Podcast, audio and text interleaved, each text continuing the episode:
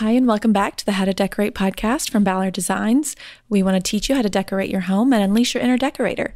So, we'll be interviewing interior designers, stylists, and other talents in the design world, sharing the trials and triumphs of our own homes, and also answering your decorating questions. I'm Caroline. I run the Ballard Designs blog, How to Decorate. And I'm Karen. I head up branding at Ballard. We're your hosts. Hey. Taryn is stuck in a doctor's appointment, so she's going to be late, but hopefully she'll pop in here towards the end. Okay.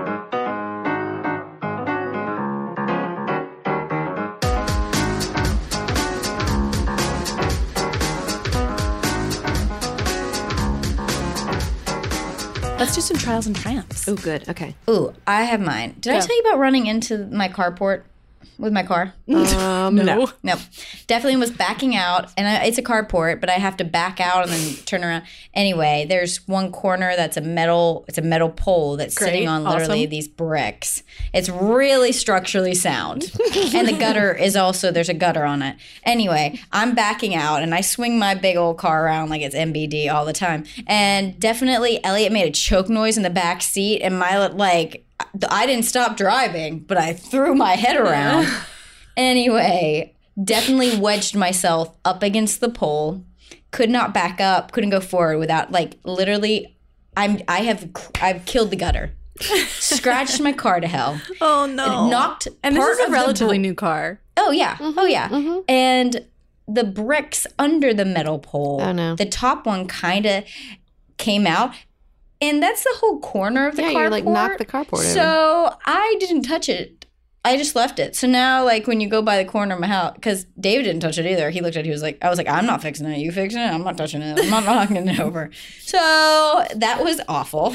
This sort of goes along with your last trial, which was about how you've let your house go because you're just planning to tear it down. And so you're like, eh, we don't need to do anything to yard. I feel like that's happening with your carport. But the car wasn't old, so that part's a negative. Um, and my triumph is I've been using this. I have uh, this cleaner um, that I've been making with essential oils. And Who it's are you? really Joanna simple. Gaines? Listen, I can't do it all, but I have been doing this, and I love it because I've been using it a lot. Because what? It, okay, what's in it? Yeah, Tell what us, is Where, where'd you find it? I found it online. We can definitely attach to it if you guys want to try like a more natural cleaning route. It's just an all-purpose cleaner one, but it has for the oils, it's eucalyptus, peppermint, and lemon. Yum. And the peppermint is just so bright and clean. And when you're trying to clean something, it's such a fresh, nice, clean smell. so is this three different cleaners Sounds or like one it. cleaner? Those all are in all the essential oils that are in this one Oh, in the cleaner. one, So the smell. I was trying to describe the smell because other than that, it's literally like hydrogen peroxide, a all-purpose clean. Uh, the I can tell you what kind of soap, but of course I can't because we're recording. Um, and then like distilled water. So it's very very simple, but it's cool. like. I love it, and it seems to really like actually work too. I haven't like you know, it's never going to be bleach. It's not as great as vinegar, but for like an all-purpose cleaner, Yeah. I like wipe down the high chair And and, my smells good. surfaces, and it makes everything smell so Which great. is what I like. Yum, so yeah. if you want it in your life, we will attach. cool. Those are mine. like it. Done. Okay. So, I, you know, my backyard, I had a new fence put in. Mm-hmm. Did I tell you guys I had it painted black? No, No, You went black. but I love it. do love It black. is awesome. it's painted. What's the color? It's not stained. It's stained, It's stained. stained. Ooh. because it's way easier to maintain stain. Yeah, that's why I was It's questioning. black. But I mean, you don't know the paint color, no. No, no, but I could tell you. I mean, I'll find out and we can put in the notes. Okay. But usually, anywhere you go, they only have like one black, one black Yeah. stain. I'm testing all the blacks right now, so that's Well. Oh, Oh, but it's a this is exterior, Yeah. you Mhm. know, uh, which is different than your floor. Um, it's awesome because to me, the reason it's so great is because it just goes away. Yeah. It just, it's almost like a big shadow and it just goes away. All the fences in Kentucky are painted black, you know, all those horse farms and stuff. Mhm. And it's so beautiful. And that's sort of where I got the idea. And I love it. I didn't know Okay, that. Triumph. cool. I Okay. love it. Trial. Dead grass. that was my note. Dead grass. How much grass do you have left in your yard? I thought Well, you were like is- half astroturfed at this point. I did. This is the front yard. Okay. Which I've been ignoring because we've been on. Oh, now, Oh, of course, my oh, oh. focus has oh. turned. to Now front that the backyard is done, we're back up front. Yeah. Okay. So the front yard. You have a nice front yard. well, the grass Except for the dead grass, struggles, guess. right? Because I have a really large tree. I think it's a, a big oak tree in my yard, and the the roots are kind of taking all the nutrients, and this is what everyone who's an expert tells me. Of course, Joe doesn't believe any of them. Um, but so that the grass can't survive. Um, and there's a lot of shade. And As shade, the tree yeah. gets even bigger and bigger, there's just more shade. Um, so it's dead. And I've, I've begun running. I've told you all this. I'm trying to be a runner, which I hate. But anyway, um, so I'm observing all of my neighbors' yards to try to get good ideas to enlarge my bed so Mm-hmm. that I can just sort of turn the whole front yard into a bed from being grass or just le- way less grass. Mm-hmm. Like ground cover. No, I don't want ground cover. I want it to be like a beautiful bed with plants. Okay. You know. Mm-hmm. Um, so I'm researching that. I'll keep you posted because I think it's easier to research on foot than driving around. It so is. I'm observing neighbor yards while I run around trying to That's get a good ideas. idea. Yeah. Because I've told you I'm sort of plant challenged. I'm not good at visualizing landscapes. Those Lenten roses are really. Yeah. You love those too. I love a Lenten You'll see them a lot because they're. I think they're really easy. They seem to Shade like. tolerant. Uh, yeah, and I've seen them in the shade. Yeah, I love a fern. ferns. Those I feel like my neighbor has a lot of, and those Lenten roses that aren't. They're not like real roses. Yeah, I love the hostas. Like hostas, but hmm they Hosta- are very appropriate. Well, the, I love hostas. the Jacob's cups are really pretty. The ones that Oh, are yeah, kind of. pretty. I love those. Those My are the neighbor has a bunch of those. If you see them, you're always like, "Oh, those are pretty." They're beautiful. for hostas or styles of those. okay, Anyway, that's, it. That's all I exciting. got. Mhm. Cool. Mhm. Okay, my trial. Okay, if any of y'all follow me on Instagram, then you may have seen the story that I posted. I posted some of my ideas, like where we're going with the house, but it was nothing that has been executed. It was my brainstorming, and so I came up with this concept. For where okay, our house only has one dining room. We don't have a breakfast and a formal. So I want to come up with a way to make my dining room look pretty enough to be our formal dining room, but be like kid proof basically. Mhm. So in my brain, I found this table that's like a it's a quartz top, so it's essentially like a countertop. It's like fully, you know, can't chip it, can't stain it, all that good stuff. So I'm like, great, that's perfect. Then I'm gonna do the Blair bench from Ballard, which is sort of a it's a dining bench, but it has a little wing on it, and I'm gonna upholster that in some umbrella. I already ordered it. But then I wanted some dining chairs, and I'm very particular about dining chairs because I want them to be upholstered. Mhm. I don't like wood because I want to be able to sit for like a Mhm. long time, have a Mhm. long, you know. But of course, like I want to have Thanksgiving there and like Yeah. you be able to sit for a while, Sure. you know. Sure. Um, but of course, with fabric, you've got to have something that's cleanable. Yep. So my plan when we interviewed Ashley Whitaker and y'all were here for this, she had this one image in her portfolio where she had leather dining chairs with like a um, pattern on the back. Mhm. So I was like, okay, this is perfect. I can do a wipeable performance leather on the inside and then have fabric on the back. Mhm. So I posted this whole kind of scheme on my Instagram and I put a note in it that said, fellow moms out there, is this enough kid proofing? Kid proofing for my kid. Yeah. Thinking in my head, everyone's going to say yes because Yeah. this is genius, right? Right. Right. Um, forty percent of people said no. What do they want you to do? Cover them in I was like, saran wrap? well, dang it! I thought that I would like thought all these things through. Are they worried about the rug? What is it? Well, basically, they Maybe were their saying, kids are worse than your kid will be. That's ba- true. basically they were saying that the inside, like the fabric, the decorative fabric that I was going to put on the back, it?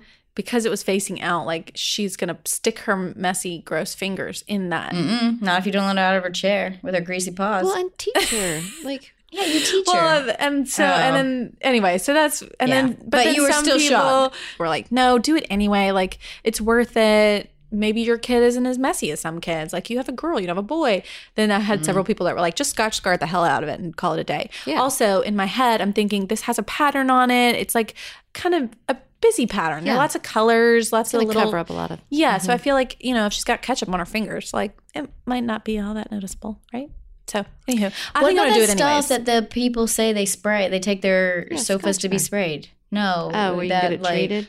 But it's just like literally an oval. like Yeah. Well, the that's what. But I was your thinking she could literally take that one sheet, that yard of fabric, and be like, "Do your treatment on this, Oh, get it and treated. then and then send Yeah. it." I, I posted some of the responses from people because, like, but I was like, dang it. I Mhm. thought that I had planned out all of this in my head. It was going to be eh. genius, and everyone just squashed my dreams. But I'm going to do it anyway Okay. because, rebel. You're a rebel. well, life is too short. That's right. and nothing is going to last forever.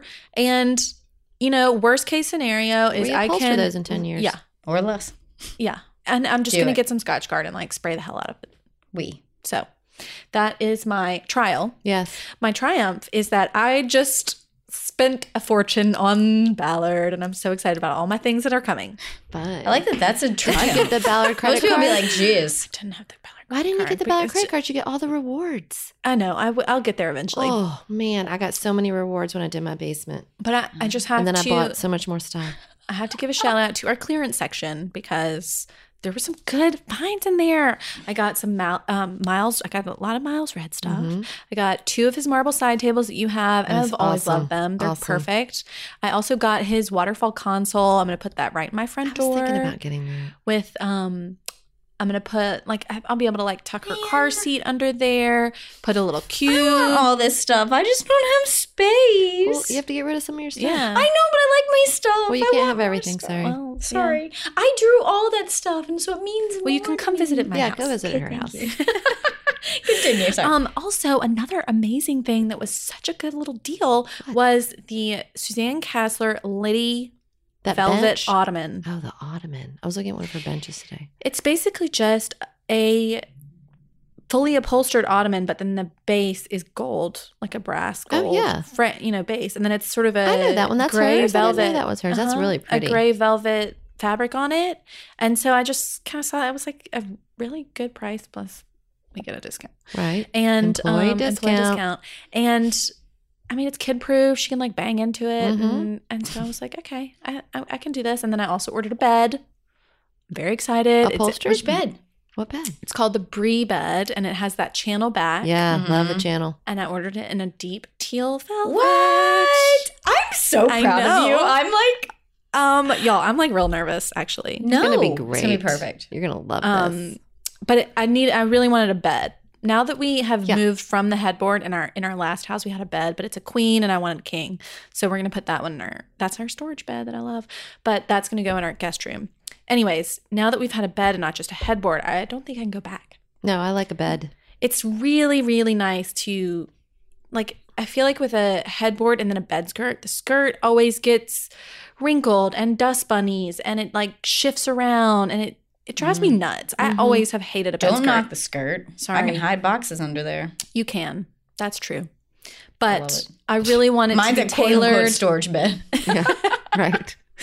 Um, what else did I order? I ordered sofa, a Hartwell sofa in a Sunbrella fabric, and I ordered my Blair bench for my dining room in a Sunbrella fabric. So I've like been on a, on a spree. Oh, I also ordered, ordered a rug. Um, for our, it's a rug that's not out yet, but she's gonna ship it to me early. Wow. Girl. Well, I have Um, I have three and things in my cart, but I'm waiting for double rewards. Mm, there you go. I like your style.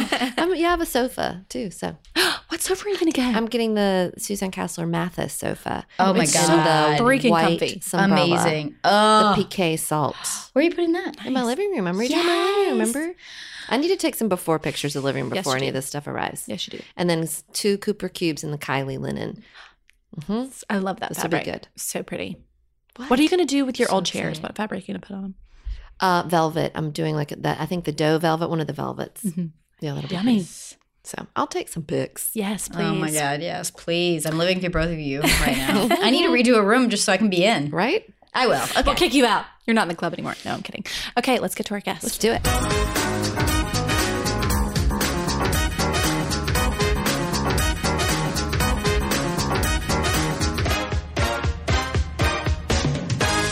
Our guest today is architect Lee Ledbetter. Your firm, Lee Ledbetter and Associates, is based in New Orleans, and y'all specialize in clean, contemporary, rooted in history. You also have a new book from Rizzoli, The Art of Place. Thank, thank you for But coming. you're not Welcome. just an architect, you're also a designer, a decorator, right? I am, and uh, I think that was one of the main reasons that there was interest in doing the book on on our work because we are architects that are equally serious about interior design, uh, and we also actually are very involved in the the gardens and the landscaping that is an extension of our of our interior rooms, our interior spaces. So are you so do you would you consider yourself a landscape architect as well? No, absolutely Okay. not. I have a huge I have a huge respect for that field, but I uh, I and my associates uh, we all think very directly about the the gardens and the mm-hmm. the outdoor spaces, if you will, around the houses as we design the houses. So when we do our initial sketches of a, of a house, whether it's a new construction or renovation, we always, for instance, show the furniture and the plans just to help a mm-hmm. client understand how the room's going to work for them, uh, how they're going to walk through a room. Also, mm-hmm. if a client sees a bed or a sofa when they're looking at a floor plan, they immediately understand the size of the room. So it becomes a lot less abstract for them. But while we do that, we also do these scribbles. We still work by hand, by the way, in the beginning, but we do these scribbles of the exterior spaces that relate to the interior rooms. And again, in those spaces, we also draw furniture, uh, seating arrangements. Not that we're dictating something from the beginning, but again, just to get to help them one understand the size and the scale of the space but, and how it might be used and as i said how they might walk through it but also to get their feedback. Mm-hmm. Uh-huh. Because if we just take a stab at something they might immediately say oh you know we don't we're not a couple that would ever sit in a bedroom. You know how a lot of people want a separate furniture seating in a bedroom. Well some clients don't. So that's a great way of getting feedback just in our very mm-hmm. first presentation to to make certain assumptions not to be presumptuous, which is just to make assumptions that they can give us feedback on. But back to the landscape thing, we we think a lot about uh, how we want the spaces to feel, where we want essentially, if you can think of it as building materials, but with with plant material. Like I want this edge to feel like a wall, so that's obviously going to be some kind of uh, pleached hedge, or I want this to feel more like uh, these uh, right, you know, in a certain space feel more like an open lawn, but maybe punctuated by sculptural elements that could be types of trees. Then we go to the landscape architect and get their feedback on what plant material and soil conditions and all that kind of drainage and all that is going to be best in these specific places. Because I mean, we've done this long enough that we have ideas about it, but we are not botanists. And then also, finally, uh, a good landscape architect is going to say, "Yeah, that's a good start," but and then they're going to take it, you know, a lot further than we ever could have. Right. Mm-hmm. Well, it's interesting. When I was looking at, um, you recently did the sculpture garden at the New Orleans Museum of Art, and it was I was thinking about that because you know I was curious how that project came together. Obviously, there's architecture, landscape architecture. There was probably certain sculptures you had to incorporate. So how did all those moving parts? Where does it start even? Yeah, yeah. Where does it start? So that's a that's a uh, good question, and um, it's a project that I'm proud of. It's a project that is actually was done in two phases. So the first phase we did, we started with the drawings in the late uh, the late 1990s. Oh, wow. There's a there's a there one of really the great sculpture uh, collectors in the United States are Sydney and Walda Besthoff in New Orleans. Sydney Besthoff was one of the uh, owners of the K and B drugstore chain, and uh, he sold the chain and uh, and and had already been collecting sculpture, but he and his wife Walda started collecting sculpture avidly, and uh, they were giving pieces to the New Orleans Museum of Art. They were also populating the plaza of their building uh, in downtown New Orleans with with very important pieces of sculpture, and they were like like many collectors. They loved the research. Uh, they loved meeting the gallerists and the artists themselves, and they loved visiting other important collections. And they had also collected painting for a long time. But anyway, they had turned their focus to sculpture uh, in the in the late '90s. They they hired me to do some sketches in for a five acre piece of land in City Park adjacent to the New Orleans Museum of Art. It was a great, and I was I'd started my firm in '96, so this was '97. It was just a fantastic opportunity. Yeah. And Mr. Besthoff, who's a lovely man, uh, Mr. Besthoff said, uh, "Okay, I'm hiring you just for a sketch, an idea." And if I like it, we'll talk about going forward. If I don't like it, we're going to walk away friends and, and, and, and shake hands. And I thought that was completely fair. Yeah. And within a couple of meetings, I realized that there nothing had come up about a landscape architect, and this was a major landscape project. Right. Uh, and so I suggested that we create a short list and start interviewing landscape architects and getting their reactions to the site. We did that over a series of months. We also visited sculpture gardens all around the country with the then director of the museum, John Bullard. And um, anyway, eventually they hired a guy named Brian Sawyer of Sawyer Berson in New York. Uh, Brian and I had actually worked together at Robert A.M. Stern's office in the 90s and uh, actually the late 80s and the 90s. And Brian had had experience with the Central Park Conservancy. So that was really crucial Wow. to the project. We worked with the curatorial staff at the museum. We worked with the Besthoffs very closely in locating the sculptures, and we basically redesigned uh, four and a half acres of uh, City Park. What made it especially nice is that the the land that we were working with had 200 year old live oaks in it, and, as well Yeah. as mature pines and magnolias. And so we were working within an existing landscape instead of one that you have to wait to grow in. Right. Um, and so, anyway, years later, um, I guess in 2014, the museum approached us with Mr. Besthoff, with Mr. Mr. and Mrs. Besthoff again about expanding the garden to an adjacent six and a half acres. And that's a project we've just completed. The museum brought in uh, the new director, Susan Taylor, who's done extraordinary work at the museum and with programming and other things. Anyway, Susan brought in um, Reed Hilderbrand out of Cambridge, Massachusetts. Doug Reed, one of the two partners, is originally from Louisiana. He's from Lake Charles, and uh, Doug had and they the firm had done a lot of work in the state. They are extraordinary landscape architects. Fortunately, they kept me, the architect, from the first phase. And whereas the first, the architectural elements in the first phase were really limited to bridges, entrance pavilions, uh, a plaza, uh, fencing, things like that. In the second phase, um, our responsibility was to design a pavilion for the um, the sculpture collection that the Besthoffs own that cannot be exhibited outside because of the elements. And so we got about working with Reed Hilderbrand, who was doing the garden. Uh, we worked from the very beginning hand in hand with him on how to create this essentially 5,000 square foot pavilion, which I thought of from Whoa. the very beginning as a garden folly. Okay, you say pavilion. I picture like 5,000 square feet. That's That big. is big. Well, I'm glad you asked. I'm glad. I'm, I'm glad you said that because actually, three. The gallery itself is three thousand square feet, uh, but yeah, about two thousand square feet of it is back of house necessity stuff Oh, like okay. receiving, uh, generators, mechanical rooms, public restrooms, this kind of stuff that you really don't want to see and that you don't want to encroach on the garden. So we did this design where we created essentially what is perceived from within the garden as a garden wall, and it's curved because it's on a curved edge of the site. The site's completely irregular, and uh, and then we designed this. What eventually turned into, after lots of studies, we came up with this elliptical pavilion in front of this curved wall behind it, so that actually the only part of the building that you understand or appreciate from the garden itself, from within the garden, is this gallery, this mm-hmm. this elliptical form that seems to sit in front of a wall, which which one thinks is the edge of the garden, but in fact is hiding a lot of the space that you just that we really didn't want to so Right. quote contaminate the garden with. Mm-hmm.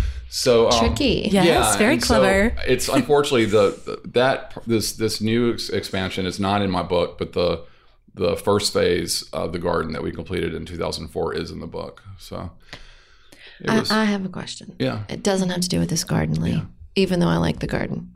It has to do with you. Okay. So we have designers on all the time, and they always talk about how important it is to work with the architect, right? But we haven't had an architect on before who decided, okay, you know what? Doing it all myself. Tell us the why behind that. I said earlier, I made a point of saying that I have a huge appreciation for the field of landscape architecture, and I can say the same about interior design and decorating. I have a huge respect for interior design and, and good decorators, and I'm friends with many of them. What happened was early on in my my my my, my practice when I moved to New Orleans, I uh, we did a we did a house, couple of houses where we we slaved for slaved for like a year and a half, two years on these projects, and because I mean it's a commitment uh, on our part as well. We spend almost a year drawing a project, and then we spend a year to a year and a half building a project. Not that we build it, but working with the contractors and the owners, and and then there were one or two cases where an interior designer came behind us, and I didn't like the way that the houses were furnished. Um, and in some cases, the lighting was done. Now we are very we we want to do the lighting in a project. It's one of the most important parts of a project for us, and we've worked with some great lighting designers, and we've we've learned a lot about how to do it. Uh, and we've also worked with a lot of art collectors, and as I talked about earlier, the museum and some art galleries. We've done a lot of art centric spaces, so lighting has been extremely important. But anyway, in one project in particular, uh, the interior designer took over the lighting part of the project at the owner's request, and uh, I visited the project later and wasn't happy with it. So at that point, I just said to myself, I can't let another one of these quote children. I can't lose another one of these children because these projects become so personal. Right. I mean, We're a small office. We're seven people. Some at the most we're twelve or thirteen, but um, we're hands on. The projects are extremely personal to us. We are, in our minds, our our aspiration is to create art, and by art I mean the architecture and the and and these environments, and that's why the book is called the art of place. Right. And so we started doing it ourselves. Not always. I'm still very, very happy to work with a good decorator. Oh, okay. So if I know that if a client comes to me and doesn't know who they're going to use or and, but is not interested in working with us, but also doesn't know who they're going to use, I usually don't take the project. If they come to me and they're working with a, a decorator who whom I respect, I'm I'm fully on board and happy. In fact, I love the collaborative collaborative aspect of that. Right. Um, but often we have done it ourselves with the clients, and we've developed a reputation for I think doing it well. And so, and we've we really love it. I mean, I love the I love the decorating aspect of it as much as the architecture, and that's that was one thing that interested um, I think my publisher Rizzoli because traditionally architects have really turned their noses up at the field of interior design. I mean, Frank Lloyd Wright famously uh, referred to decorating, and I think a specific decorator as an inferior desecrator. So, um, uh, and but the other thing is, when I was out of school, uh, first out of school, and I was working for a number of architects uh, who did rather modern work, uh, Gwathmey Siegel and others. The it seemed like, and not just their work, but a lot of architects of the time, the interiors were always filled with the same pieces of furniture, and they were almost always in black leather and polished stainless or chrome, and it was it was every interior looked the same, and mm-hmm. Right. maybe you'd see a, a Hoffmann piece, you know, an They don't want to distract from their beautiful rooms, right? yeah, but why not compliment them? I feel Exactly. I, I, Yeah. I felt I felt like they were missing out on a on a whole repertoire that they that could be that could be considered. And and the other thing is, one thing I love about doing the interiors is I love working with what an owner brings to the client. Yeah. I love working with somebody's collection of, in one case, toys, so, you know, antique lead soldiers. Um, or a, or a chair that had a specific memory that was maybe had been passed down through the family. And that's one great thing about working in New Orleans is um, people have inherited wonderful things and love still love antiques. And so, uh, yeah, we love mixing antiques, modern pieces, modern classics, um, lesser known modern pieces, but also just great upholstered furniture too that's comfortable and warm. Let me ask you this. Okay, if you since you're adding the furniture layouts to your drawings, does that help you like think through how they're going to live in the space? And I mean, because you mentioned it helps helps the client understand how they're going to live in the space. But do you ever start laying out a room and think, oh, well, actually, we need to change this because Oh yeah, X, Y, Z. all the time. So the, the the furniture sketches that we do when we do the initial um, plan investigations are really mostly just to get them an idea of how the room works. I mean, if somebody sees a sofa in a family room in a certain place, they pretty much immediately know the TV is probably on the wall that faces that sofa. Mm-hmm. So, um, but it also gives them understanding of. I mean, it, it tells me right away the way they respond to that. Do they actually want to walk into a room seeing the TV? Some people would rather walk into a room seeing the people facing the TV. I mean, these are all Right. important issues about how we live in our houses, and and that's my job is to Yeah. is to make the house work for how people want to live and and are comfortable living. And and uh, so yeah from either the feedback that the client gives us from maybe the evolution of a design um, because of the sun orientation or because of maybe a garden view that hadn't been considered we're, we're it's very malleable for the first several months uh, uh, and as we get feedback and whatnot There was something else that I was very curious about um, reading about you and reading your book, and that was the historic preservation angle. Because you're a member of the National Trust for Historic Preservation, I know that interests you. You talked about that a lot, and um, but I feel like if someone were to look at your portfolio, they would say clean, contemporary. So, how do those two like I think most people would imagine those two things are at odds, right? Contemporary design and and historic buildings, architecture, but how do you blend them together? That's another great question. Um, so I think this I think this could be said for many cities that that are older American cities, uh, but in New Orleans, a lot of what we do is is renovation and adaptation of historic buildings to contemporary life. And by contemporary life, I don't mean style. I just mean for the way that we live today. So Right. we've done a lot of, we've renovated a lot of um, early 19th century houses in New Orleans, Greek Revival houses in the French Quarter, um, the Garden District, other parts of the city, uh, as well as as Victorian houses. These houses were were built often with large center halls or large side halls uh, that were pretty much closed off from the adjacent parlors. And the reason for that was because fireplaces, for instance, were in the parlors and they wanted to keep the heat in the parlors and the rooms they were living in, but not waste the heat on the hallways, which were just circulation zones. Yeah. So the the hallways were, for instance, this is just an example to answer your question. The the hallways weren't open to the parlors the way the parlors were to each other. Mm-hmm. So one thing that we do, for instance, is when we go into these houses now that we have central air and heat, we we one figure out a way to to put in ductwork and mechanical systems without dropping ceilings mm-hmm. or in places that you wouldn't see that we drop ceilings. But we also almost always open the parlors up to the to these hallways, whether it be the side hall or the central hall.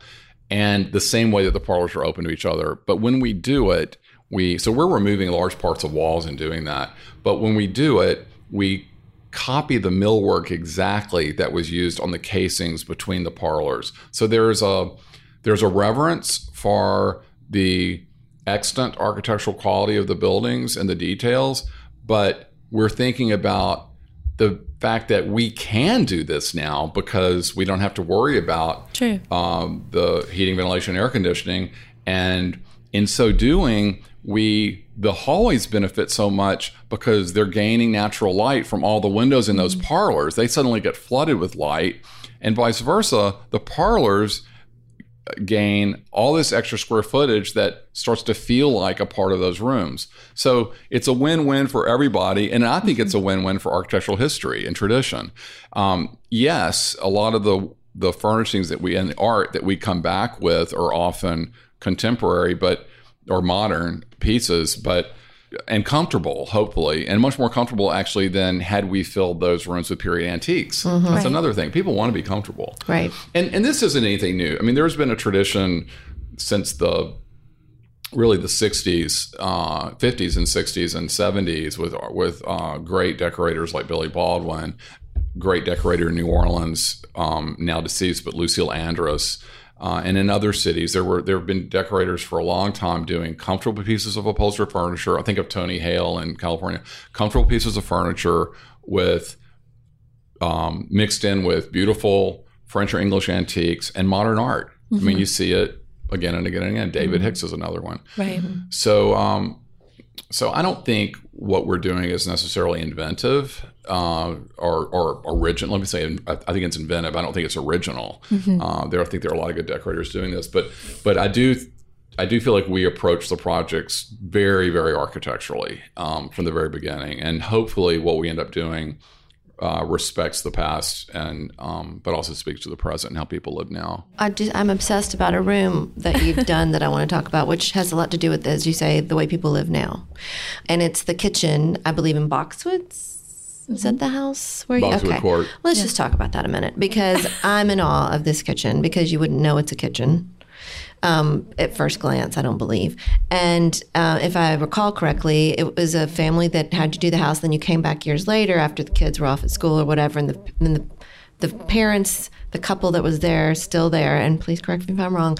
Um, wanted that room to work differently for them to really be more of an entertaining space since everybody ends up in the kitchen anyway I mean, that room is so elegant. It is totally usable, but still like, oh my gosh, a great party room.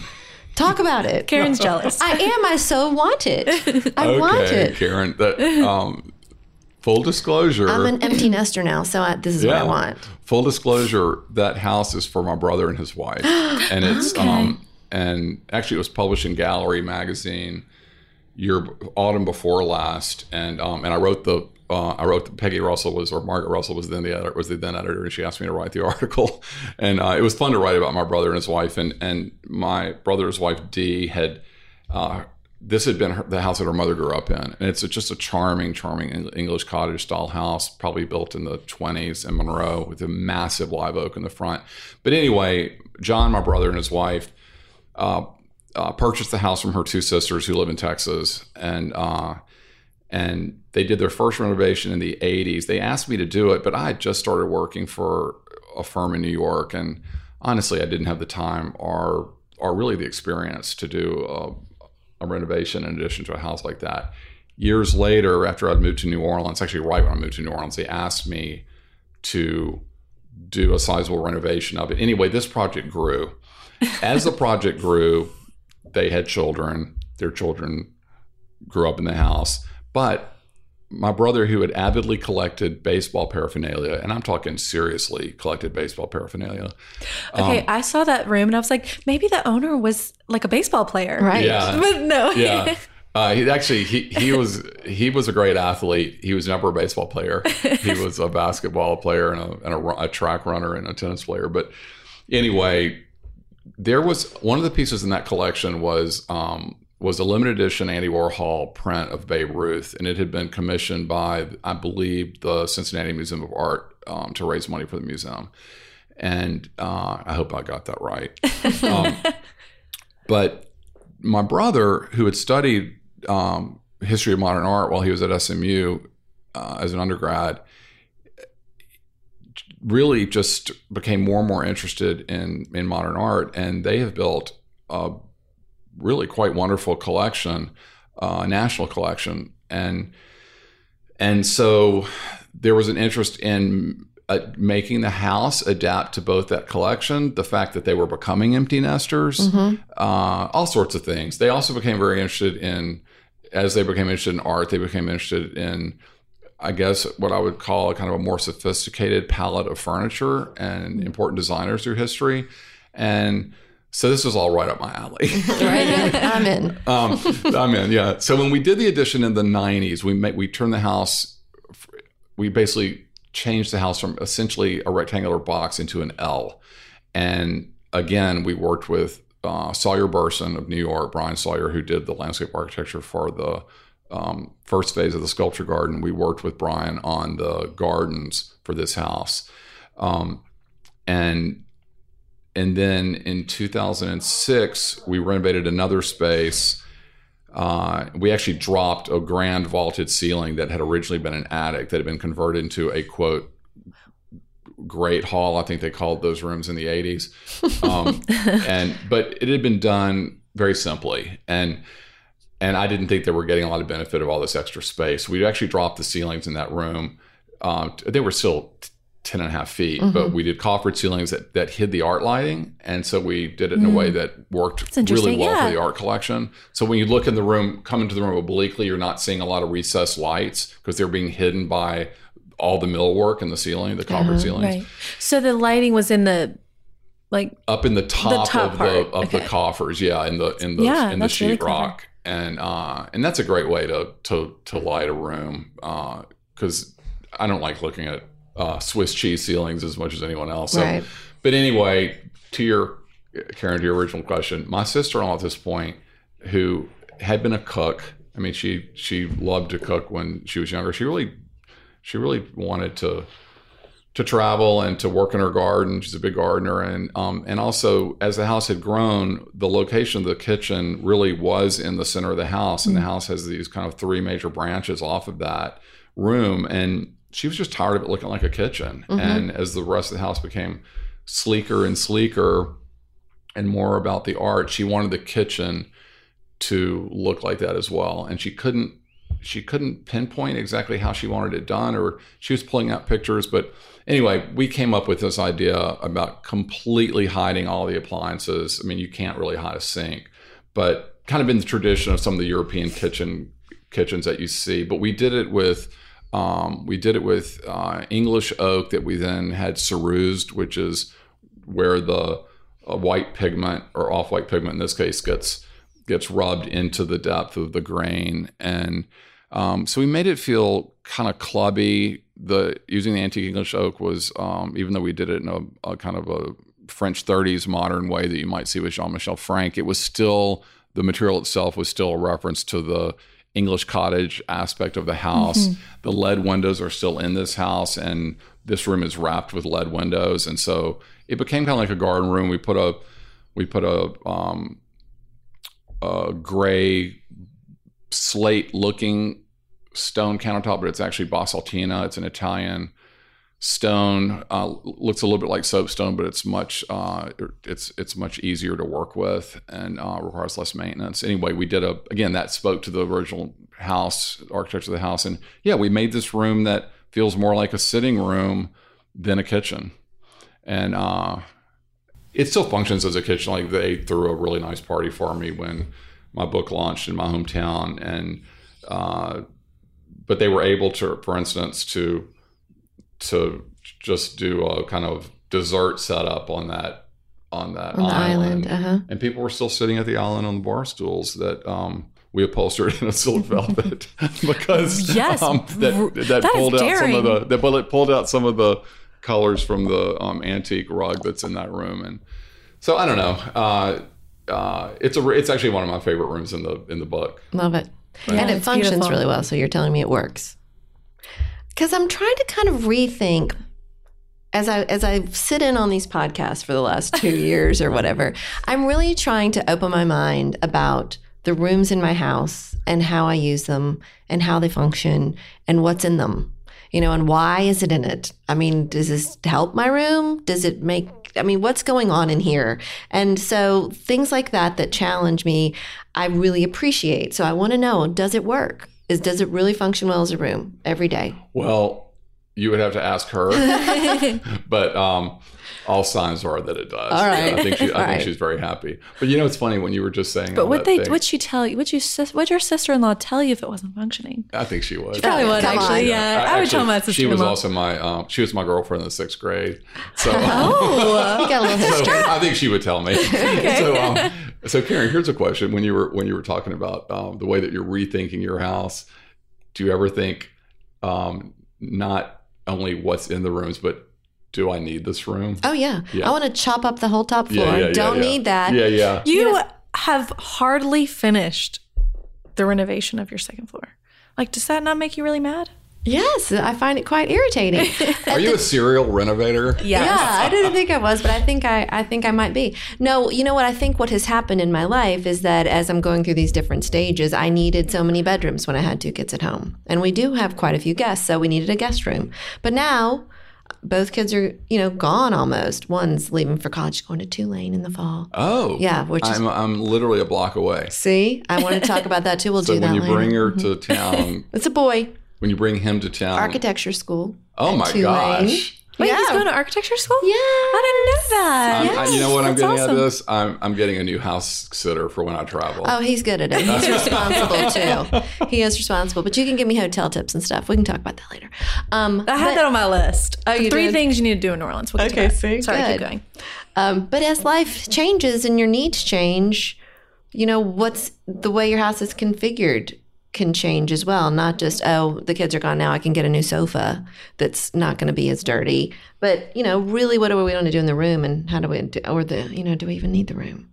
I really don't want to sell my house because I like the location and stuff, but I just don't need it all. I know. I told my husband we'll move in the basement and just Airbnb the whole house out. Does your neighborhood allow it? Yeah, Okay. Well, I believe think me, I don't know. we're in a house that's that's there are two of us in in a house that's was built for seven children. Well, you have, don't you have two homes there? Yeah. I feel like, okay, are Well, you no, no, talking no, about they're- the more they're- modern There one? are two homes in the book, okay. but we so no, I don't own two homes in New Okay, Orleans. okay. Um, but the yeah, there are two home, two of our own houses are in the book. There's a house from the um, actually the 1850s in the French Quarter and that's project called Dumaine Street. And then there's our current house, which was built in 1963. It started with six wanna- bedrooms, right? And it's actually speaking of the National Trust. This house is the National Trust is separate, but and but speaking of preservation, I mentioned preservation. It's actually on the National Register of Historic Places. And it was the first modern house, right? Or It something wasn't like the that. first modern house. It was the first modern house in the city of New Orleans to be on the National Register, and it's I think because of the architectural quality of the house, which is extraordinary. I didn't do it, but uh, the the it was also the architect that did it was Nathaniel Buster Curtis, who was a very important modernist architect in New Orleans, along with his partner um, Curtis Davis. Um, Arthur Davis, I'm sorry, the, the firm was Curtis and Davis, but they designed the Superdome, but they also designed the the the American Embassy in Saigon, the site of the Oh, wow. airlift, uh, um, the Free Hospital in Berlin, which was when it was built was the largest hospital in the world. So I mean, they were a, they they were a firm Yeah. that did projects all over the world. I, I feel like everyone needs to read your article that you wrote for Architectural Digest because I loved it. And we can get to it more. You finished talking about your No, house, but I, I feel like we need to get back to it because you talk about your love of New Orleans in it, which uh, I loved reading that part, especially because it sort of went back to this push and pull between contemporary and um, and historic. Because obviously, New Orleans is a historic city. I mean, it is known for its architecture and art and culture. You know, and I feel like anyone that's gone to New Orleans, like you think that beautiful ironwork and French, you know, all of that. And then the um, firms that you worked for in New York were very, you know, contemporary, clean. And so I've just found it really interesting um, that you felt like you said you felt like New Orleans was drawing you home and you just saw yourself there permanently. So, what was it about New Orleans that made you feel like that was your city? Well, I grew up in North Louisiana, and uh, it was Protestant largely, and it was also, uh, from a climate standpoint, it was pretty temperate. And New Orleans, I grew up going down to visit my my first cousins and my grandparents in New Orleans, which was where my mother grew up. And New Orleans is Catholic, and it's also subtropical. And even as a little boy, I just sensed the difference immediately. I mean, New Orleans was, as I actually say in that article, it was just green and it was dense and there was age and history and and even as a child I could see that. And I don't think that was special. I think any kid probably the, who looks at things would have. And um, and just spatially it was different. Monroe, which where I grew up, the houses were, you know, basically there were some beautiful old homes, but for the most part the houses were horizontal kind of ranch houses on big lots, and they, there were nice trees and all that. But um, New Orleans, as you know, is landlocked, and so it's there's a density and a verticality to the architecture there. because big houses were built on small lots, and small ho- houses were built on small lots, but everything's Wait, you mean close when together. Monroe was landlocked? No, New Orleans is landlocked. I mean, New Orleans has water to the north, south, east, and west. So that's why the city, that's why the city is so dark. The houses are so close together. Monroe is wide open, and um, and houses were built on former cotton fields. And, Oh, I see what you're saying by landlocked. I was thinking landlocked, like not near water. What am I thinking of? I don't know. well, maybe I'm using the wrong word, but um, but like it's there's a limited space. it's actually kind of saying? waterlocked, truly, because it's um, it's surrounded by water. But yeah, Yeah. there's limited space to build on, and actually, um, New Orleans, which was, was a much smaller footprint, because there was space that probably shouldn't have been built on, which Right. is what flooded in Katrina. Right. There was a lot of low level area that historically wouldn't, you know, they were, they knew better than to build on it, but they didn't have the pump systems, right? Mm-hmm. So, uh, I had I had grown up visiting New Orleans my entire childhood and had always loved it and had a real just kind of emotional connection to it. Um, I lived in New York for a long time, right out of college, and then back after grad school, and uh, I loved the architectural diversity, quality, and texture of New York City. Mhm. But I'm a Southerner. I mean, I knew that I wasn't going to stay in New York forever. And um, just to correct one thing you said, the last firm I worked for was Robert A.M. Stern, who's not a modernist. And um, at Stern's office, I mean, we did we did um, incredible his, historicist homes um, all around the country, and not only homes but you know buildings as well. And and and Stern's office had Bob Stern's office has the heart of the office is this vast architectural library. Oh, and when we were assigned a project in a particular region, Bob would immediately tell me or whoever was working on that project, go go pull out the books on uh, Southern California. You know, I want to. That's I want to. smart. yeah, and it was a great finishing school, if you Yeah. will. I don't mean that in a pejorative way at all. It was a fantastic finishing school for what was it? What I mean, I had to. I had. A, I was fortunate to have a great architectural education, and it was a great finishing school for that because in architecture school there just simply aren't the.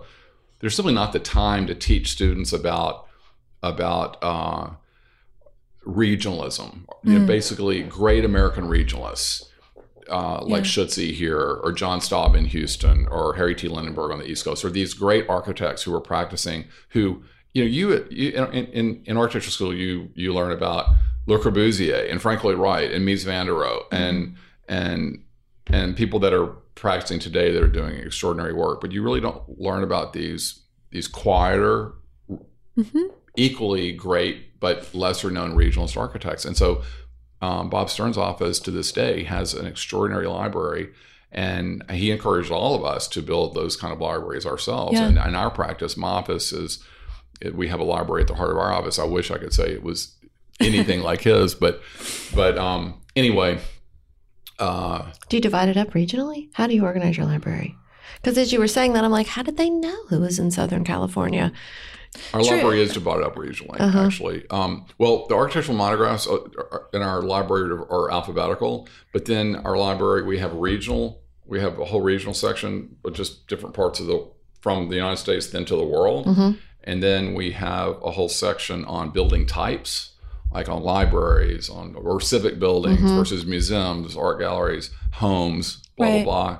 Then we have a, a section on styles, like Greek revival, um, uh, whatever, Right. and then we start getting into a section on interior design and regions, and and then types of furniture, and then we eventually get to um, to interior designer monographs. I talked about architecture monographs earlier, interior designer monographs, and finally uh, lands- whole section on landscape and gardens. Where would you put your book? That is an incredibly good question. Okay, so and I can answer You need like it. eight copies so you can multi-file. no, no, no, no. I can answer it. My book is the one on the coffee table in the way in the in in this library. That's right. That's smart. Okay, well, let's talk about. Well, go, hold on. Did we answer your question, Karen, what was it?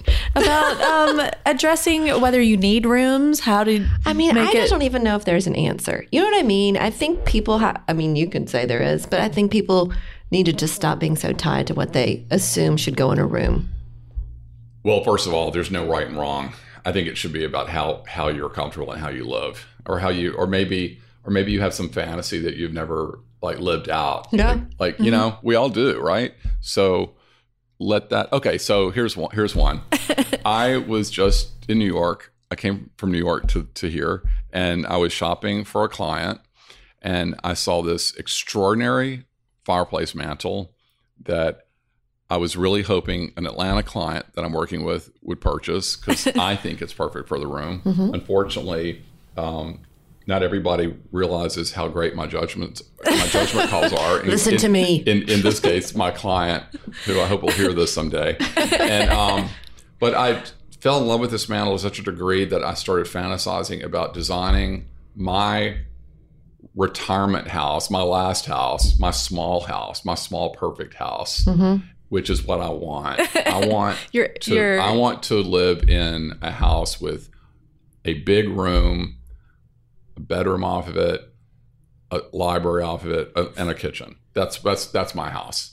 And the library will have a fold-out sofa bed. For so that's for your the, guests. For the guests. I was going to ask, are you going to accommodate guests? only on the only on the uh, Tempur-Pedic right. uh, mattress, really good which, pull-out. which which I can do uh, a Tempur-Pedic mattress on a sofa bed. Now I've done it once, Mm-hmm. and so it's out uh, of desperation, house guests. But Like, it's all also right, you were overserved, like, you can I don't sleep know. I just find that I spend so much of my time coordinating who's going to come in to clip the hedges or myself watering the annuals that don't have irrigation in New Orleans. You know, if you don't, if you miss a day, your caladiums are dead. dead. Like, you know, we have two uh-huh. fountains at our house, so like thinking about it, I don't. I feel like I spend so much time on things that I don't need to be spending time on, and that's why I asked you immediately. And are there rooms that you that you wish you didn't have? Definitely. So I think we should all At least half of them, I, I think we should be taking chances and and and Yeah. moving into smaller houses. It's also, frankly, in this age of sus- sustainability and thinking about the environment, it makes so much sense. Yeah. oh yeah. Um, so anyway, that that's my challenge to myself mostly. But but the thing that got me thinking about it again was seeing this mantle and then in my head designing this little house around this one beautiful piece. It's Italian from it's a it's uh, Greco-Italian from 1810. Did you buy It's it? Well, I don't know what I don't know the price on it yet. I'm going to get the price today, Uh-huh. and then I'm going to have to, and then I'm going to have to, and then I'm going to have to basically butter my husband up, who has an MBA, by the way. uh, he's the careful one. I'm going to have to like butter him up slowly uh, into understanding why. It's for we- our retirement house. and I can say, look, the house is half the size, it's to be less than half the size of our current house. So what we we can have this amazing mantle. How many homes have you designed for yourself that you've never built? None. None? I've never designed a house for myself. Not even like Oh, in my you know- head, yeah, sure. in your head. That's what I Yeah, mean. Like it's- it's- not Multitude. yeah. It's the best way you're dealing with insomnia. it really is. Just start fantasizing about this and just drawing it in, in your head. And Yeah. don't you ever find that with like if you're thinking about a room or what to get Just rid of in a out the room, Karen, details. like just what, yeah, just start. And it eventually For puts me to sleep, which, may, So which maybe means that my my houses aren't very good. You're at peace with them. so the house that you have that you live in now, it's, Yes. it's modern feeling. Would you keep that vibe in your final home or would you go a different direction? So here's the thing. I I I'm very ecumenical when it comes to design. I'm as happy to work on a traditional house as I am on a modern house. And what I ideally really love is to find the sweet spot in between the 2 I love houses that straddle the line between uh, historicism and modernism, so that it's it's it's it's just histor- historical enough that you under that you immediately get the the architectural reference or the antecedent of the house, but it's modern enough that it's of this day and can be less expensively constructed. I mean, if somebody came to me and really wanted me to design a traditional house, I would do it if they had an extraordinary budget. Mm-hmm. But there's nothing worse than than traditional houses built cheaply. I mean, Right. we all know that. And so why not why not try to find the balance between something that's that references a certain style that you like or a certain period, but that also challenges challenges you about the way you Right. live, uh, Yeah. and that makes more sense for modern systems and um, and and modern materials.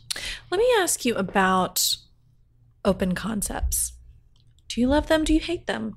He only wants one room in his dream home. I know, but That's but then open you said a separate bedroom Oh, and well, I mean, duh. But and then like a kitchen. I don't know. I feel like I feel like a lot of our guests recently have been about separate rooms. Like they're kind of maybe frustrated with the open concept. I feel like I've seen in your work open concept, but the kitchen is aside. It's not like, you know what I mean? I don't want it in the dining room. Get it away. I don't know. Talk it out. I'm not saying there's a right or wrong. I'm just curious what your thoughts are. There is a wrong. no, I'm just kidding. there are lots of wrongs and I lots was waiting to hear what it was. I don't know. Um, I I personally am attracted to a more open plan because I love space and I think there's a real luxury to a, sense of space and lots of natural light washing across a great space. I just there's a luxury to space to me, and vo- not only not only horizontal space, not only plan, but volume, height, height mm-hmm. too, mm-hmm. high ceilings in a big room. Um, I've spent day before yesterday, almost four hours at the Frick in New York, and I hadn't been in years. And so those are individual, discrete rooms, hmm. right? I mean, it's a neoclassical floor plan, Right. but it's it's the Huge spaces scale. are vast. Yeah. You know, not all of them, but many of them are vast, and and I just want one, like I said, I just want one great room and then a place to sleep. I don't want to sleep in my great room because I don't want to have to make the bed. Right. so Close away the- yeah, Yeah. and I also want the room that that uh, when when you have a big party, everybody can throw their coat and their handbag. Mm. I really don't like when all that stuff like accumulates in my living room. Oh yeah. Um, Yeah. That's fair. and that seems to happen a lot. And so I know um, I, there's no right and wrong. I, I personally like an open space, but I don't I don't I don't impose this stuff on my clients. Everybody everybody lives differently, and and that's my job is to is to make something great out of um, you know for for how how a person or family wants to live. The house that you built on the bayou, that small little house. uh, What's the name of it? Who knows? You know. Um, it's called um, Bayou Bonfouca. Okay. As I was reading your book, every single person that walked into my office, I'm like, oh my God, look at this. Look at this house. This is my dream house. It's tiny. I mean, 20, 2,500 square feet. Roughly. I mean, I That wouldn't say that's tiny. tiny. but it's one room, two bedrooms, and a kitchen. And, you know, with that exaggerated kind of roof line, oh my gosh, dreamy. So simple, beautiful, so simple, so beautiful. Not a ton of stuff even in it. But I mean, it knocked me out. Yeah. So the great thing about that house is it was our first house from the ground up, and Paige Rense put it into Architectural Digest. So I was like, oh, yeah. okay. Well, This is easy. This is easy. Yeah. all right.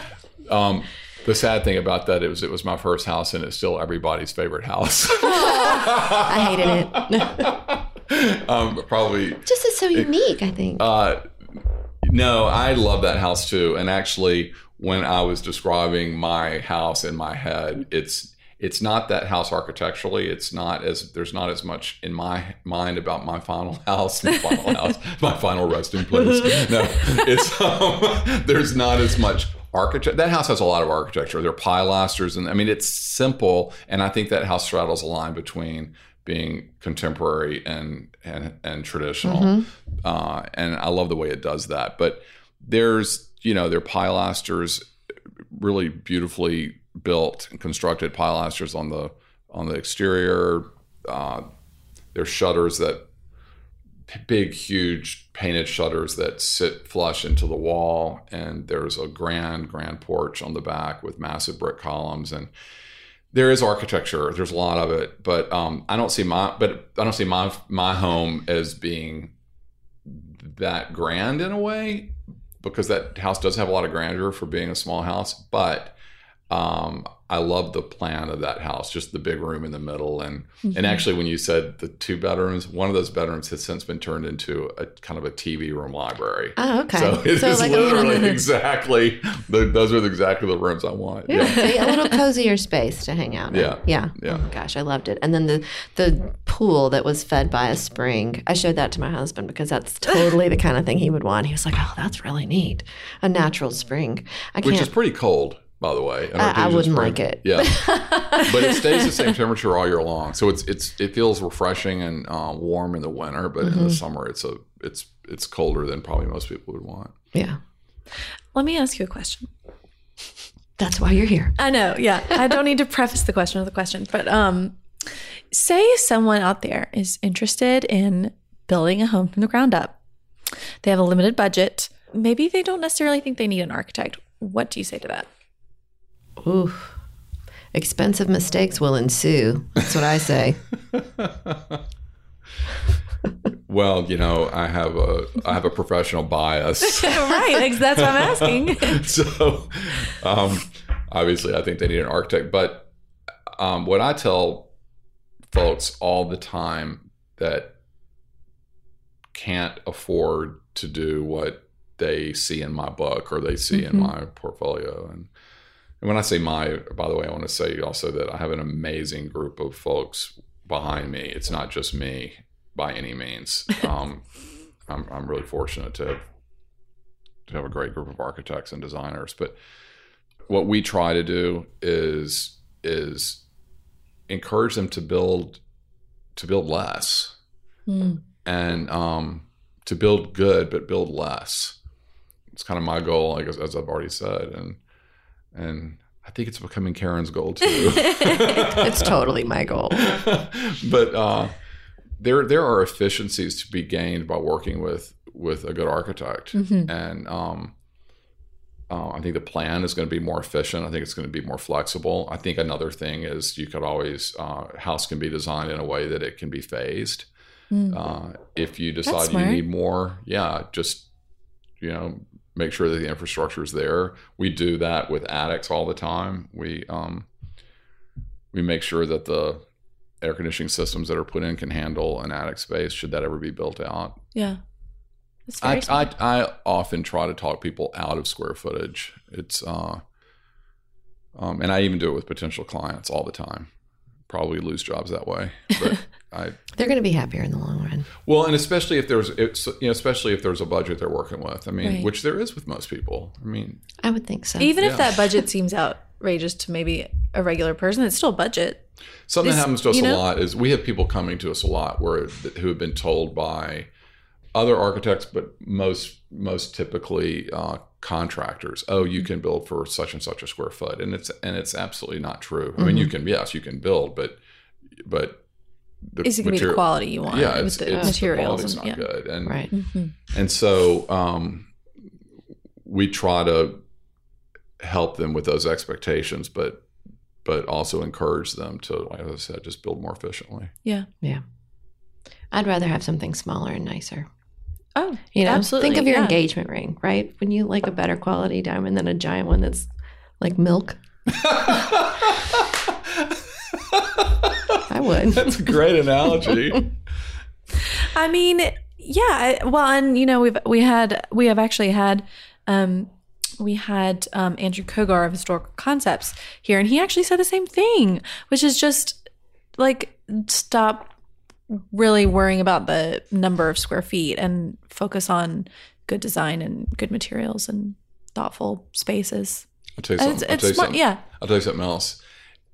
It is much, much, much more difficult for an architect or interior decorator to design something small and perfect than to design something large. Mm. And it's, um, I've said this before, and I don't know, I can't remember where I heard it, but it's, I think, such a good analogy. It's more difficult to write. I'm not a writer, but I've heard it said that it's more Mm. difficult to write a short story than a novel, but more difficult still to write a poem. Oh. And it's Yeah. because everything is seen in a small house, everything. Yeah. And so everything has to be just just right. Whether it's the the, the the ratio of the ceiling height to the width of a room, which is the classical Palladian idea of great proportion, uh, the scale of and placement of the doors, uh, and then and then ultimately the size of the pieces that are in a room. You can't you, you, you just you, you see every mistake mm-hmm. right. and and likewise you see all the all the good things too so it really needs to be good and it's a it's just a, it's a lot it's a lot more difficult and a lot more challenging but it's a challenge that i love Yeah. I think you might be good at it. getting better every day You got my vote. I love the book. Yes. Everybody go buy it's one gorgeous. Yes. right now We will put links from your to local in the show bookstore, or if you have to, Amazon. Yes. I think this is the perfect time to do a decorating dilemma. Will you help us solve someone's problem? i can try Okay.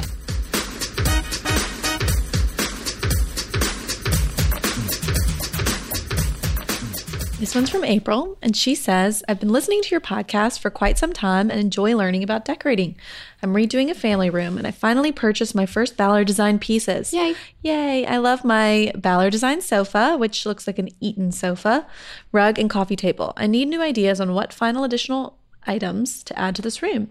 I know I need a table between the sofas.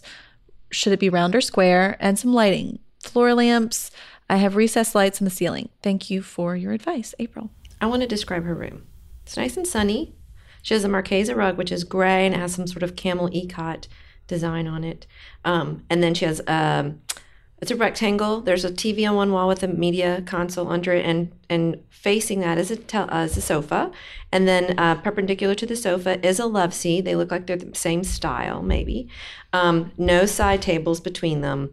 There's a square coffee table in the middle, and then a chair with an ottoman down at the other end of the sofa. All right, she needs to zhuzh this up. What does she need, Lee? Well, having just been at the Frick, Right. actually, I did notice something at the Frick, which I thought was really interesting.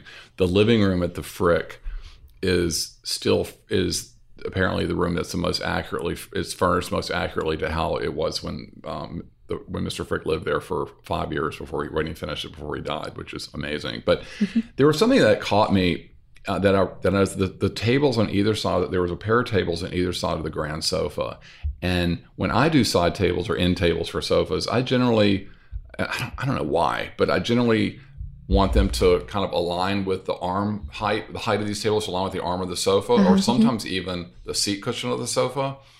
And I noticed in Mr. Frick's living room that um, the he had these these round tables in your side sofa that were much much taller than the sofa, and they were large, so they were very commodious. I mean, you could get a lot uh-huh. of stuff on those tables. And when I look at this room, uh, A- April's room, I see in the corner a tall round table because then you can b- do a beautiful lamp on the table that will get a lot of mm-hmm. height and start to fill in that corner mm-hmm. of the room.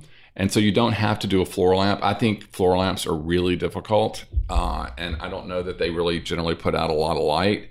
Uh, so I would do, I would try to find a tall table, maybe a kind of a um, like an English reproduction antique. I'd like to see something kind of old in this room, something with some some age or that appears to have age, because everything's so everything's upholstered except for the the the piece under the TV, and then a lamp um, so you can get some uh, some some warm light through the shade. And finally, I would I think that lamp should have some color. The other thing I would do is there's no art in this room unless it's in a view that we can't see, but I would start to reinforce. I love the fact that this you've got this uh, this tripartite or three section window right perfectly centered at the end of the room. It's- it really- Tripartite. It really captures your That's a good word. it really captures your eye and leads you outside. I would love to see that reinforced with a pair of um, a pair or even maybe four, um, but two matching pairs stacked vertically, pieces of art or prints or something on both sides of that window, but something that's vertical. So maybe a pair of prints on one side that's matched by a pair of prints on the other, and you can you can find you know inexpensive botanicals. Again, I would try to get some color there, but um, I would love to see that the the window, the centered window reinforced, and also some verticality brought into the space. What about pattern drapes? Well, I think curtains would be great in this room. Actually, I um, I didn't say it because I was trying to respect a budget, but um, yeah, I think it, curtains would also be great, and and they would. Curtain, one thing that curtains do is they always increase the sense of height of the room. They always make the room feel a lot a lot higher than it is, and uh, I don't know what your ceiling heights are here, but uh, I would most likely, uh, if you did decide to do curtains, you could even keep the blinds behind the curtains, the existing blinds. But I would, Yeah. I would mount the curtains up, probably right under the crown molding, and not at the top of the windows. Mm-hmm. Agreed. Mhm. That's a great idea about that big round table because she does have a lot of room back there. Yeah, there's a lot of room. And It it, feels needs a like a little little empty. power statement. I feel like Yeah. something strong. Yeah. That's a great idea. And you definitely need something at the other end of the sofa too. She has like I feel like the view outside of her windows is so green and pretty. It looks kind of like she's maybe on some has like big property around her. So I feel like you know, maybe like some chartreuse or some color that like was outside, you know, to like Yeah. kind of unite those two spaces. And that's a color that looks great with uh, with anything. I mean, it looks great with gray. It looks it looks great with the the the color blue in the in the pillows that are on the sofa. It's chartreuse is a really interesting color because um, I, I used to work with a decorator named Susan Boyd who had worked for Holden and Dupuy for years, and Susan's an extraordinarily talented decorator in New Orleans. And um, Susan once said chartreuse is is is the only vivid color that works also as a neutral. And there's really something to that. Interesting. Yeah. Um, it and I, I it made sense to me. Yeah. Yeah. Uh, so I I, do think love it. given this sort of neutral palette with the hints of blue, I think chartreuse is a great idea. Pretty. Awesome. All right, well, good luck, April. Yeah, we want to see after photos, so send them to us. Yes. We never get enough after photos, I gotta say. We want to see the pretty end product. hmm And because also that means that we helped. And that's good. Right? Makes us feel good. All right, Lee, thank you so much. Well, we really you. appreciate you Yeah, coming this was by. fun. Was Yeah. This was fun. Tell everyone where they can find you, buy your book, look at your work, Instagram. visit your work maybe in person. My Instagram is at Lee Ledbetter. And your website is Lee Ledbetter. LeeLedbetter.com. And maybe they should go visit New Orleans and check out your sculpture garden. Yeah. Your sculpture garden. Right? My sculpture garden. I will say the, sculpture sculpture garden at the New Orleans Museum of Art is free Wow. and um, every day of the week and open to the public. No, there's no admission fee, and that was that was a mandate of the Besthoffs from the very beginning. It's incredibly generous. wow. Okay, this is a question I didn't get asked, but I feel like it's a perfect sign off. What are the three things that we need to do in New Orleans? Well, we when we covered the first one, the Right. sculpture garden. Okay. And I say that honestly, not because I worked on it, but because it is the collection is extraordinary. Uh, the site is really special. You can visit sculpture gardens in the United States, and you rarely see um, sculpture gardens of this quality in in this setting. Um, absolutely walk around the French Quarter, and when I say the French Quarter, I don't mean Bourbon Street. I mean if you've never done it, just do it. But allow yourself five minutes, 10 minutes, just pick one block of it and you'll get this. Walk around what we call the lower quarter, which is the end of the quarter away from downtown that gets close to um, Esplanade Avenue. It's quiet. There, the houses are beautiful. You can peer through garden walls uh, or even carriageways and see lush gardens through the openings of buildings. And there's really nothing quite like it, and uh, and there's there is actually nothing like it in the United States. It it feels very very Caribbean, uh, and so Sculpture Garden, the um, the French Quarter, and then finally I think uh, take a little bit of time and um, and go see the Garden District.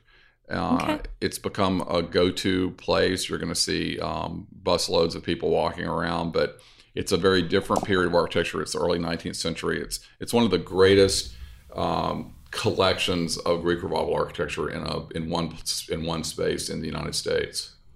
All right. There you go. And definitely eat, Yeah, eat a lot. eat a lot. I think that's the only reason Jacob's going to New Orleans is for the food. Better Well, that probably than- the I was going to say the Bur- Bourbon Street. Hopefully not. He'll be studying all the time. All right, that's our show. Thank you so much for listening. You can leave us a review in your podcast app. Check out the show notes for this episode at howtodecorate.com slash podcast. We'll link to your house and architectural digest, your book, um, the sculpture garden, all everything that we've talked about. Yeah, all your projects and everything. And of course, follow us on social media at Ballard Designs and send your questions to podcast at ballarddesigns.net. We'll answer it on a future episode. And until next time, Happy happy decorating. decorating.